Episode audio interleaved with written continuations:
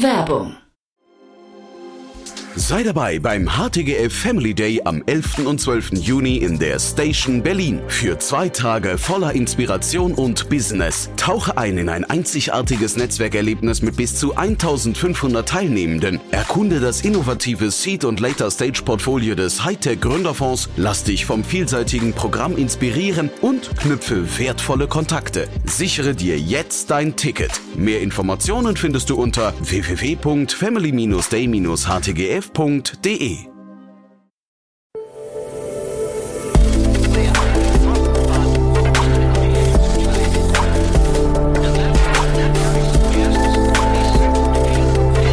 Startup Insider Daily. Investments und Exits. Herzlich willkommen zu Startup Insider Daily. Mein Name ist Jan Thomas und das hier ist unser morgendliches Format Investments und Exits, wo wir jeden Tag die wichtigsten Investorinnen und Investoren aus Deutschland begrüßen, um mit ihnen über Finanzierungsrunden zu sprechen und über Exits und über alles, was aus ihrer Sicht wichtig ist oder wichtig wird. Heute zu Gast ist Katharina Neuhaus von Vorwerk Ventures und ja, wir haben zwei tolle Runden besprochen, über die man sich, glaube ich, nur freuen kann. Das eine ein Nachhaltigkeitsthema, davon kann es ja nicht genug geben zurzeit und das andere eine wirklich tolle Runde, muss man sagen. Beides Themen aus Köln. Katharina kommt auch aus Köln, deswegen hat sie vielleicht unter anderem zumindest diese Themen mitgebracht. Aber ob das stimmt, das wird sie euch gleich selbst verraten. Hier kommt, wie gesagt, Katharina Neuhaus von Vorwerk Ventures. Startup Insider Daily. Investments und Exits. Cool, ja, ich freue mich sehr. Katharina Neuhaus wieder hier von Vorwerk Ventures. Hallo Katharina. Hallo Jan, freut mich auch. Ja, super, dass wir sprechen. War, ist irgendwie gefühlt eine Ewigkeit her. Ja, habe ich auch gerade gedacht, ne? Irgendwie zu lange nicht gesprochen irgendwie, aber ja, ich weiß gar nicht, seid ihr so busy wahrscheinlich? Ja, das ist der Grund, ne? Ja, ich glaube schon. Ich weiß auch nicht, warum es uns beiden so lange herkommt, aber äh, ja, umso schöner, dass wir uns wieder sprechen. Aber ja, busy auf jeden Fall. Ja. Ähm, gefühlt nimmt jetzt auch wieder der Dealflow ein bisschen zu. Äh, und ja, ich bin ja immer positiv, deswegen äh, hoffentlich bleibt dabei und nimmt noch weiter zu. ja, ich, bin, ich warte die ganze Zeit drauf, dass, also jetzt, wir, wir sprechen ja heute auch über eine spätere Runde, was super ist, ne? aber ich warte die ganze Zeit drauf, dass das zumindest wieder ein bisschen anzieht, ne? dass man das Gefühl bekommt, die äh, Handbremse von den Investoren lässt so ein bisschen, wird ein bisschen gelockert irgendwie, ne? Ja, das hoffen wir natürlich auch. Und genau, spätere Runden sieht man weniger. Ähm, ich gehe aber schon sehr stark davon aus, dass jetzt Q3, Q4 dann nochmal wirklich sehr intensiv wird. Äh, mhm. Hört man auch, glaube ich, von allen Seiten.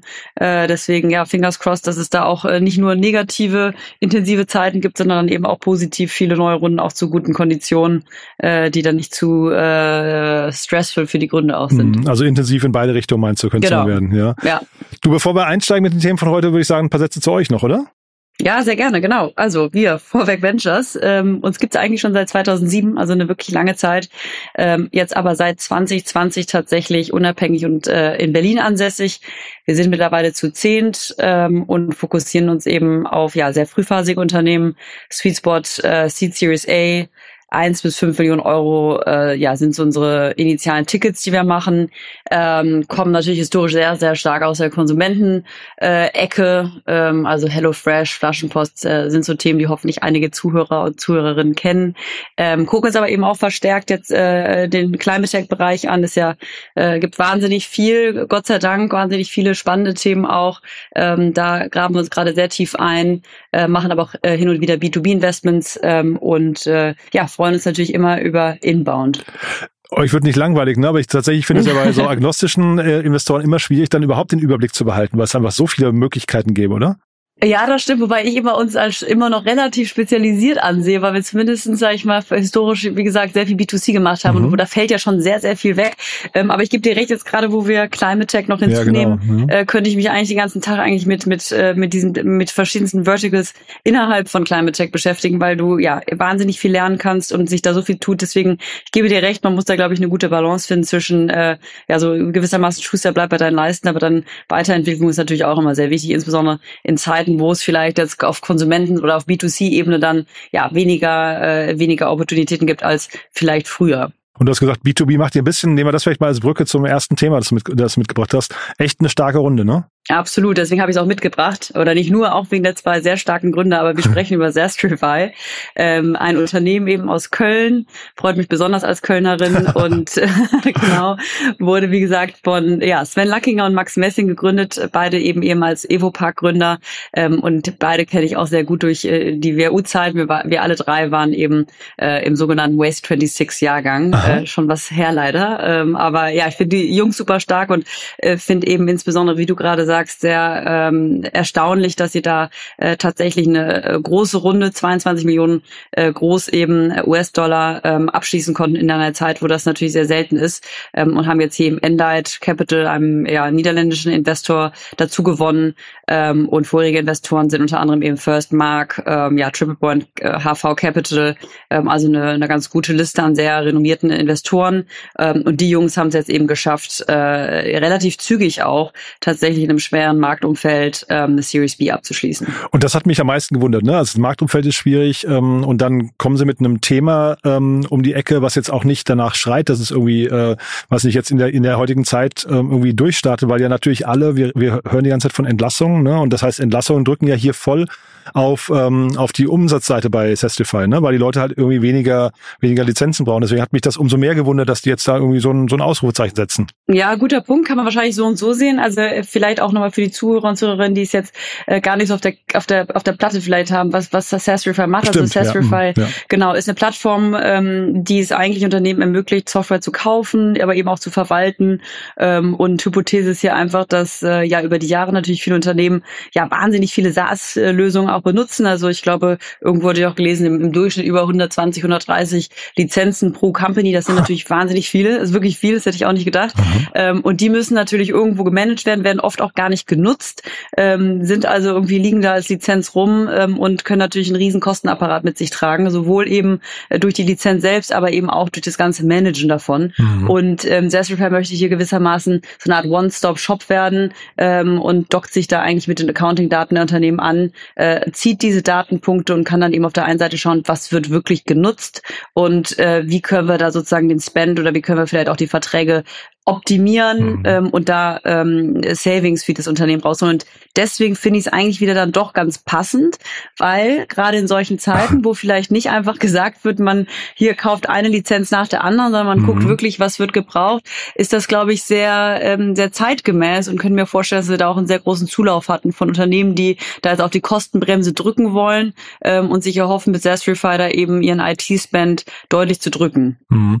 Guter Punkt, ne, natürlich. Äh, Ich kenne Sestify jetzt nicht von innen, wir kennen die nur so, also immer weil der Sven hier schon ein paar Mal im Podcast war und die waren auch des Öfteren mal Partner hier von uns, aber ich kann mir schon vorstellen, dass sie auch Redundanzen aufdecken, decken, ne? dass du also quasi so Ja. Overlaps hast zwischen verschiedenen Software-Tools, wenn du gerade sagst, es sind mehr als 100 pro Unternehmen, da, da gibt's bestimmt, keine Ahnung, Google Drive kann das, das gleiche wie Doc, äh, Drop, Dropbox zum Beispiel oder sowas und die eine Abteilung nutzt das, die anderen nutzen das und vielleicht kann man da auch äh, alleine Kosteneffizienzen irgendwie äh, etablieren. Plus wahrscheinlich, ähm, ich kann mir vorstellen, sie machen sowas wie Einkaufsgemeinschaften, ist es dann nicht, aber vielleicht so zumindest bessere Tarife verhandeln ne, für, für ihre Kunden, weil du halt so eine Einkaufspower hast wahrscheinlich, ne? Ja, genau. Also da ist natürlich auch noch, äh, wahrscheinlich irgendwie die Frage dann, wie das langfristig aussieht. Ähm, aber Mhm. grundsätzlich, also äh, die Frage, die ich mir da immer gestellt hatte, und ich glaube, ähm, im Zweifel liege ich da mit dieser Einschätzung falsch, weil wenn man sich anschaut, dass die jetzt im letzten Jahr fünfmal äh, in terms of ARR gewachsen sind, äh, Fünfmal, year over year, oh ja. ja, Oh, äh, haben sich verfünffacht, ähm, zeigt das ja, dass da der Bedarf da ist, auch langfristig. Also ich habe mir immer die, oder ich stelle mir immer die Frage, wie automatisierbar ist das Ganze äh, versus ist das jetzt am Ende des Tages doch nur nur in Anführungszeichen ähm, eine, eine Verhandlung, die man da manuell macht und äh, und und ersetzt dann vielleicht den Unternehmensberater, den man da einmal reinsetzt. Ne? Also ich kenne jetzt auch ehrlich gesagt die Margen nicht, aber das wäre mal so mein Fragezeichen Mhm. ähm, äh, unter anderem und eben, ob das ein langfristiges Produkt ist oder ob ein Unternehmen da tatsächlich sagt, äh, das mache ich jetzt einmal, legt da äh, Sastrify drüber und äh, äh, gut ist, aber scheint nicht der Fall zu sein. Also die scheinen da wirklich sticky zu sein ähm, äh, und ähm, da wirklich eine Bandbreite an Unternehmen zu ähm, ähm, anzusprechen äh, und das tatsächlich auch äh, zu automatisieren. Ähm, und dann kann es auch ein Tech-Play sein. Aber das war, glaube ich, so initial immer mein, mein Gedanke, inwiefern ähm, äh, man da jetzt irgendwo eigentlich nur der in Anführungszeichen besserer Unternehmensberater ist. Ähm, aber wie gesagt, die Zahlen sprechen für sich ähm, und ähm, es gibt ja auch in Amerika ein sehr, sehr großes Role Model, das glaube ich Vendor heißt, Mhm. ähm, die auch schon über 200 Millionen eingesammelt haben. Ähm, also der Markt, also wie gesagt, SaaS-Spendings gehen ja auch ja year over year sehr, sehr stark hoch. Insofern, ähm, ja, scheint super zu funktionieren. Freut, freut mich sehr für die Jungs. Mhm, total. Du sagst, SaaS-Spendings gehen hoch. Ich glaube auch der Vorteil ist natürlich, dass B2B-Software generell starke Margen hat, ne? Genau, also das, das, das, das definitiv. Ich glaube, das wird sich jetzt vielleicht auch nochmal, ähm, ja, wird sich zeigen, wie das sich jetzt alles verändert mit AI, wo das dann auch nochmal eine Komponente mit sich bringt mhm. und dann äh, da auch nochmal Druck entsteht. Ähm, aber grundsätzlich klar, also äh, sagt man jedenfalls so, wenn man genau hinschaut, ist das nicht bei jedem Unternehmen so, dass es wirklich so hohe Margen sind, aber ähm, sonst absolut, ja. Nee, ich dachte nur, da kann man halt eben, dass, dass für ein Unternehmen ist es nicht schlimm, wenn Sestrify vielleicht dann nochmal zehn Prozent mitverdient mhm. oder sowas, weil einfach die Margen generell das hergeben. Ähm, das stimmt. Und weil du gerade sagst AI, ähm, ist das eine These von euch, dass sich das AI jetzt quasi den B2B-Markt generell so verändert, dass vielleicht die Software-Spendings sogar runtergehen? Ähm, also ich meine, ich glaube, dass einfach AI am Ende des Tages ähm, embedded sein wird in sehr vielen SaaS-Plays mhm. und äh, dadurch sich natürlich das Margenprofil bei anderen verändern wird. Also insofern ähm, glaube ich schon, dass das sowohl, also in allen Bereichen, also sowohl im B2C als auch im B2B-Bereich natürlich einen äh, relevanten Impact hat und es sich da herausstellen wird, wer da, welche, welcher Anbieter oder welches Unternehmen das bestmöglichst integriert und nutzt und wer eben nicht. Denn ich glaube, ähm, die, die äh, das nicht tun werden, äh, werden langfristig nicht überleben können. Also es mhm. ist eigentlich eher so ein Hygienefaktor, äh, denn ähm, äh, die, die Möglichkeiten sind ja unzählig in verschiedensten mhm. Bereichen. Wird aber wahrscheinlich für Sestrify, wenn man das Modell sich anguckt, äh, wenig Auswirkungen haben. Ne? Ob da jetzt mehr AI drin ist oder weniger, ist wahrscheinlich jetzt nicht kriegsentscheidend, oder? Denke ich auch. Also ja. wie gesagt, das Einzige, was sein könnte, das natürlich, also das zu dem Thema eben mit den Margen, dass die Margen vielleicht äh, dann äh, bei dem einen oder anderen ja, äh, Player dann eben niedriger sein werden und dass dann Verhandlungsspielraum geringer wird und dann natürlich sozusagen der Hebel für Sestra geringer werden wird. Also sozusagen, dass dann äh, die Verhandlungsposition oder dass einfach der der Anbieter äh, in der Position ist, wo er nicht mehr so viel nachgeben kann und dann kann, wie gesagt, Sestrify auch nicht so große Savings erzielen. Ähm, aber das wird sich zeigen. Grundsätzlich würde ich dir aber auch erstmal zustimmen. Ich glaube, der Sven, ich bin gar nicht sicher, ich glaube, er ist eingeladen. Ich weiß nicht, ob er schon zugesagt hat, aber wir versuchen da auf jeden Fall ein Gespräch nochmal mit ihm zu führen. Dann würde ich fast sagen, wir gehen zum zweiten Thema. Ne? Du hast ein zweites Thema mitgebracht, auch sehr spannend, auch Köln. ja, genau. ich musste die Kölner jetzt hier heute auf jeden Fall äh, supporten. Es gibt ja, also, obwohl ich wollte gerade sagen, es gibt nicht so viel, stimmt auch nicht. Äh, siehe DeepL etc., da gibt's ja schon, mhm. oder Linux ist ja, glaube ich, auch sehr, also es gibt schon einige in Köln, aber umso wichtiger, dass man die, die dann eben äh, super erfolgreich gerade sind, dann auch in den Vordergrund stellt. Und genau, in dem Fall sprechen wir von, von Sunhead, ist etwas, ein etwas jüngeres Unternehmen, wurde 2022 gegründet und hat jetzt gerade eine 2 Millionen äh, Seed-Runde mit Capnamic und Xdeck äh, ge geraced und ich glaube Wepa Ventures spricht man es spricht man es glaube ich aus und äh, in, in diesem Fall sprechen wir eben von einem Unternehmen im Climate Tech Bereich, ähm, was ich jetzt sehr spannend fand, ähm, ja aus verschiedensten Gründen, aber kann auch erstmal vielleicht darauf eingehen, was sie machen. Mhm. Sie ähm, ja, helfen nämlich am Ende des Tages Kunden dabei, Anfragen äh, zur Prüfung von Nachhaltigkeitskriterien, sprich ESG-Konformität, äh, ähm, also effizienter zu bearbeiten.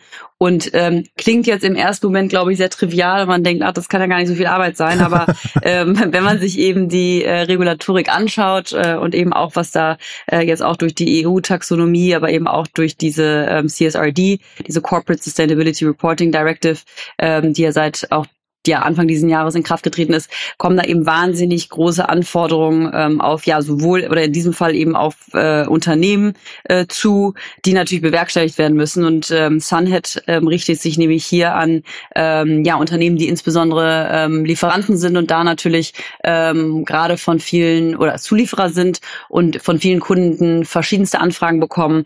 Äh, und das passiert eben sehr, sehr, sehr, sehr manuell noch ähm, und eben in verschiedensten Rahmenbedingungen und und äh, wie gesagt Formaten etc. Ähm, und kann natürlich äh, da deswegen auch einen sehr großen Zeitaufwand bedeuten für diese Unternehmen. Und das will Sunhead eben äh, ändern. Und spannend finde ich eben hier, dass ähm, man auf der einen Seite eben wirklich diesen starken regulatorischen Pull hat, ähm, aber auch ähm, ja nicht nur regulatorisch das immer wichtiger wird, sondern natürlich die Außendarstellung von so einem Unternehmen ähm, ja auch äh, das, auch hier wird immer relevanter, ob man wirklich ähm, sozusagen ESG konform oder ESG im Vordergrund stellt oder nicht. Und wir als Fonds sehen das natürlich auch, aber hier, wie gesagt, ein Thema, was jetzt Unternehmen ähm, im Zuliefererbereich betrifft. Ich hatte mir das vorhin angeguckt, habe gedacht, es gibt wenig Themen, die so viel Rückenwind gerade haben. Ne? Also jetzt ähm, von den von den Anforderungen, die an die Unternehmen gestellt werden, auch regulatorisch, äh, plus wahrscheinlich auch, weil Unternehmen relativ überfordert sind, da die richtigen Auskünfte zu geben. Ne? Ich glaube, da brauchst du eigentlich so eine Lösung. Irgendwie derart, ich weiß nicht, Sunhead kenne ich jetzt nicht von innen, aber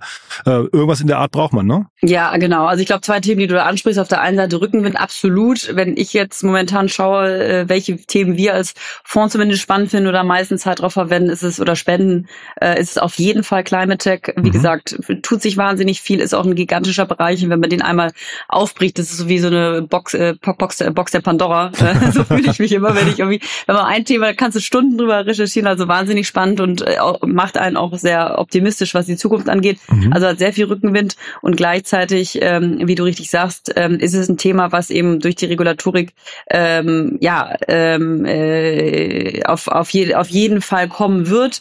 Äh, Gerade gefühlt ähm, äh, noch ein bisschen wilder Westen. Also ich spreche auch mit sehr vielen Unternehmen, hat auch ähm, sehr viel Competition jetzt, äh, würde ich mal mhm. behaupten. Also beispielsweise Apiday, Impact Nexus, Atlas Metrics, das sind alles Unternehmen, die im ähnlichen Space, sage ich mal, sind, die alle so ein bisschen anders vom Go-to-Market sind und von der Differenzierung. Aber ähm, damit will ich sagen, da tut sich viel, da kommt gerade sehr viel und da wird sich auch, glaube ich, noch zeigen, wer da der Gewinner ist. Ähm, denn diesen Bereich wollen viele, ähm, so scheint es mir auf jeden Fall, viele Player von verschiedenen sag ich mal, Engeln ähm, ähm, für sich gewinnen, kommen mhm. da über andere Ecken. Ähm, aber ja, wahnsinnig spannend und wie gesagt, wir sehen es ja auch als Fonds selber, auch wir sind da gerade total überfordert, weil wir dann überlegen, ähm, wie wer weiß, wie in, in, in einem oder in zwei oder in drei Jahren die Regulatorik aussieht. Keiner weiß so richtig, was kommen wird und was wichtig ist und es ändert sich eben wahnsinnig viel und da braucht man natürlich ähm, eine Plattform, die einem da hilft, ähm, das eben richtig zu reporten. Bis jetzt gibt's aber auch noch nicht wirklich, wenn ich das richtig sehe, jemand, der das so absegnet. Ne? Also da kann ja jeder theoretisch seine, also wenn ich mir jetzt dann die, die Unternehmen anschaue, die dann auch da reporten, bis jetzt ist das ja alles relativ eigens ausgefüllt, dass das dann später mal vielleicht auch ein EY oder weiß ich nicht, ähm, KPMG absegnet. Mhm. Irgendwie sowas muss ja kommen, weil ansonsten bleibt es ja irgendwo ein ja subjektiv ausgefüllter ähm, ne, Datensatz irgendwo. Mhm, total. Ich glaube, die, diese Themen sind auch irgendwie beim Controlling oder beim CFO immer in der Regel aufgehängt. Ne? Das geht so mit in die Bilanz mittlerweile rein. Ähm, also das, da ist ja diese Brücke zu EY oder KPMG, glaube ich, gar nicht so falsch, ne? Genau, also das ist ja wirklich jetzt so regulatorisch festgegangen, dass es genauso wichtig eigentlich sein wird wie Finanzkennzahlen, die mhm. überhaupt schon jetzt erhoben werden. Also meistens äh, ist es dann eben, wie du sagst, im, im, im Finance-Bereich. Oft gibt es dann ja auch sozusagen jemanden, der nochmal im Nachhaltigkeitsbereich ähm, eine, eine äh, Verantwortung trägt. Ähm, und ähm, ja, aber was ich jetzt höre von auch den Unternehmen, mit denen ich da gesprochen habe, dass da eben sehr viel Unsicherheit besteht und Bedarf, dass einem da geholfen wird. Und äh, ich glaube, die Schwierigkeit wird hier drin bestehen, das wirklich zu automatisieren. Äh, denn wie gesagt, man kann sich ja vorstellen, dass ein Zulieferer dann eben von, weiß ich nicht, 20, 30, 40 Kunden verschiedene Anforderungs, äh, äh, ne, äh, Anforderungsbögen gewissermaßen hat. Und ja, das dann alles zu vereinheitlichen, zu schaffen, mhm. dass man dann mit einer API das äh, alles sozusagen automatisch befüllt, das ist, glaube ich, das, was, ähm, was, was wichtig sein wird, denn ähm, das kann tatsächlich ein Riesenkostenblock dann auch ähm, äh, werden, wenn es eben nicht, ähm, wenn es eben tatsächlich manuell bleibt. Äh, ist spannend, was du gerade sagst, weil ich hatte äh, vorher gedacht, es kann eigentlich kein Winner-Takes-it-all-Markt werden, ne? weil das eigentlich, da, du hast über den Wettbewerb gesprochen, gibt so viele Player, die irgendwie versuchen, was in dem Bereich zu machen. Da habe ich gedacht, die können auch koexistieren. Aber wenn du sagst, es müssen eigentlich Standards kommen, ne? dann das klingt eher schon fast wieder so nach einer, weiß nicht, nach, nach wenigen Playern hinterher, die übrig bleiben, oder? Ja, also zumindestens glaube ich, dass es wichtig sein wird, dass eben, also wir sehen, oder als Beispiel vielleicht, um es bildhaft zu machen, wenn wir jetzt an unsere Portfolio-Companies denken, wollen wir ja auch nicht, dass die jetzt gefühlt für ihre 20 Investoren das 20 Mal ausfüllen müssen. Also mhm. es muss irgendeine Lösung geben, die so kompatibel ist, dass der Aufwand für, für die, ja, für, für die, die Person, die da sozusagen abgefragt wird, simpel ist. Ähm, und ja, ich meine, die Frage muss man sich stellen, äh, macht es Sinn, dass es da auch ähm, ja, vertikale ähm, Spezialisierung gibt? Wie gesagt, einige fokussieren sich jetzt eher auf den äh, äh Finanzmarkt, weil es da ja auch die ähm, dieses SVDR gibt, also gerade im Sustainable Finance äh, Disclosure Regulations, wo auch nochmal Anforderungen kommen. Das würde jetzt Fonds wie uns betreffen. Da glaube ich allerdings, dass ähm, es da nicht so wirklich drum geht, ähm, ob es jetzt ein Finanzunternehmen oder ein generelles Unternehmen jetzt wie bei äh, oder ein Zulieferer ist. Ich glaube, es wird einfach wichtig sein, dass ähm, äh, dass es da eine automatische Lösung gibt, dass äh, sich, dass man das eben nicht doppeln und äh, dreifachen muss. Denn am mhm. Ende des Tages diese ähm, Rahmenbedingungen, die da kommen, das ist ja dann eigentlich nur, dass das das muss ja dann sozusagen ähm, eigentlich automatisch, das muss ja eigentlich sozusagen automatisch aktualisierbar sein, dass man da nicht, mhm. ähm, ne, also das, das, das ändert sich ja so häufig, dass ich glaube, dass da, ähm, dass das nicht der Kernpunkt sein kann, dass man das immer wieder neu erfinden muss sozusagen. Äh, total plausibel, ja. Vielleicht, ich habe gerade noch mal überlegt, zwei Millionen, ähm, also noch ein relativ junges Startup äh, und wir sprechen wahrscheinlich über Kunden, die überzeugt werden wollen. Ne? So die Erfahrungswerte von dir, ab wann ist man als Startup groß genug oder äh, seriös genug, um, äh, sag mal, ne, so ein CFO und so weiter oder oder generell das Controlling sind ja jetzt auch ein bisschen skeptische Menschen, ähm, die genauer hingucken. Haben die so früh eine Chance, überhaupt Umsätze zu erzielen? Ähm, also ich glaube, sie machen tatsächlich auch Umsätze, unter, so, unter anderem ja. ja mit, mit Wepa auch, ähm, die ja auch investiert sind. Das ist ja ähm, da auch, glaube ich, ein Industrieexperte. Ah, ich hatte die ähm, nur als Investor verstanden. Okay, da hast du recht. Ja, ich, ich, ja. ich glaube, mhm. sie, sie nutzen das tatsächlich auch, bin mir aber auch nicht ganz sicher. Mhm. Aber ich denke oder kann mir vorstellen, dass es jetzt in dem Fall auch so sein wird, dass die jetzt nicht gerade eins der, weiß ich nicht, die gehen jetzt vielleicht nicht gerade an, an Siemens direkt ran, sondern äh, tasten sich davor und fangen mit kleinen Unternehmen an. Aber ich meine, man muss auch dazu sagen, dass es ein neues Produkt ist, neuer Markt, neues Produkt. Mhm. Das heißt, ähm, jedes Unternehmen wird da eine Lösung suchen und wird sich das natürlich alles ganz genau anschauen.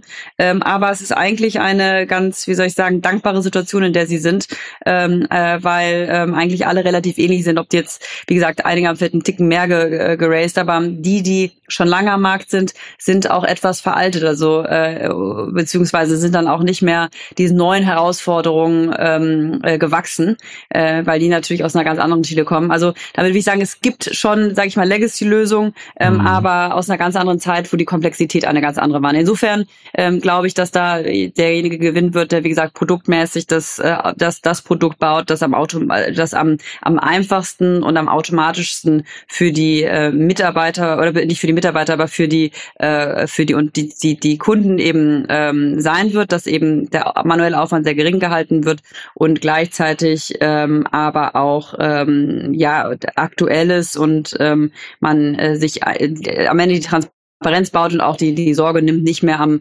ähm, am, am Zahn der Zeit zu sein und da irgendetwas verpasst zu haben. Hm, cool. Also auch die laden wir mal ein, finde ich, finde ich tolle Themen. Da haben wir hier demnächst zwei Kölner Gäste. ist aber völlig okay. Genau. Ähm, wären das Themen für euch gewesen? Nochmal die Brücke zu euch vielleicht? Äh, ja, also ich würde sagen, wie, oder wie, wie anfangs gesagt, ich glaube, wir, wir befinden, befinden uns natürlich auch in der Weiterentwicklung des Fonds. Grundsätzlich jetzt auch gerade jetzt, wenn man sich Sunhead anschaut, äh, mit der Erweiterung zum äh, zu Climate Tech definitiv. Sastrify wäre wahrscheinlich jetzt in der Vergangenheit eher äh, ja etwas außerhalb unseres Fokus gewesen, einfach weil es äh, schon natürlich ein ganz klarer B2B-Fall ist. Mhm. Ähm, aber wie gesagt, wir entwickeln uns weiter und ähm, äh, würden auch äh, solche Themen in der Zukunft definitiv in Betracht ziehen. Und ihr seid weiterhin gesprächsbereit, ne? Ähm, das heißt, jeder kann sich Absolut. melden. Ne? Ja, sehr, sehr gerne melden, sowohl bei LinkedIn als auch E-Mail. Ähm, wir antworten so schnell es geht und freuen uns über jegliche Anfragen und Kommentare. Super, Katharina. Dann die Freude war ganz meinerseits, muss ich sagen, heute. Hat großen Spaß gemacht. Und ja, da freue ich mich aufs nächste Mal, oder? Ja, perfekt. Ich freue mich auch und ähm, ja, bis bald. Bis bald dann. Tschüss. Danke dir. Ciao. Startup Insider Daily, Investments und Exits. Der tägliche Dialog mit Experten aus der VC-Szene. Ja, das war Katharina Neuhaus von Vorwerk Ventures und das war Investments und Exits für heute. Super, ne? Hat großen Spaß gemacht, tolle Themen. Sestrify, ich glaube, die Einladung ist schon raus und bei Sunhead äh, wird mir die Redaktion Bescheid sagen, ob es da auch zum Gespräch kommt. Auf jeden Fall tolle Themen, hat mir großen Spaß gemacht. Wenn es euch auch so geht, gerne weiterempfehlen. Ihr wisst ja, wir freuen uns hier immer über neue Hörerinnen und Hörer, die uns noch nicht kennen. Und auf der anderen Seite möchte ich euch noch mal kurz hinweisen auf unseren Newsletter. Ihr habt es wahrscheinlich schon mitbekommen. Wir flankieren dieses Format hier seit kurzem mit einem eigenen Newsletter. Das heißt, Investments und Exits hat einen eigenen Newsletter bekommen, der zweimal in der Woche erscheint und, und noch mal ein bisschen mehr in die Tiefe oder in die Breite geht. Wir zeigen dort nämlich alle Finanzierungsrunden, die aus unserer Sicht wichtig sind. Das sind dann pro Woche so 20, 25 Stück, die ihr euch noch mal im Detail durchlesen könnt. Und das Ganze, wie gesagt, flankieren zu diesem Podcast hier. Und wenn euch das nicht genug ist, dann schaut euch auch ruhig noch mal unseren täglichen Newsletter an. Alles das findet ihr auf www.startupinsider.de, unserer großen Plattform, unser großes Verzeichnis der deutschen Startup-Szene, wo wir nach und nach alle Gründerinnen und Gründer, Business Angels, Investoren, Startups, Podcast und so weiter und so fort, also alles, was zur Startup-Szene dazugehört, versammeln und durchsuchbar machen. Das heißt, wenn ihr es euch noch nicht angeschaut haben solltet, unbedingt mal vorbeischauen bei www.startupinsider.de. Ich bin mir sicher, es wird euch gefallen. So, das war's für den Moment. Euch einen wunderschönen Tag. Vielleicht bis nachher oder falls nicht bis nachher, dann hoffentlich spätestens bis morgen. Ciao, ciao.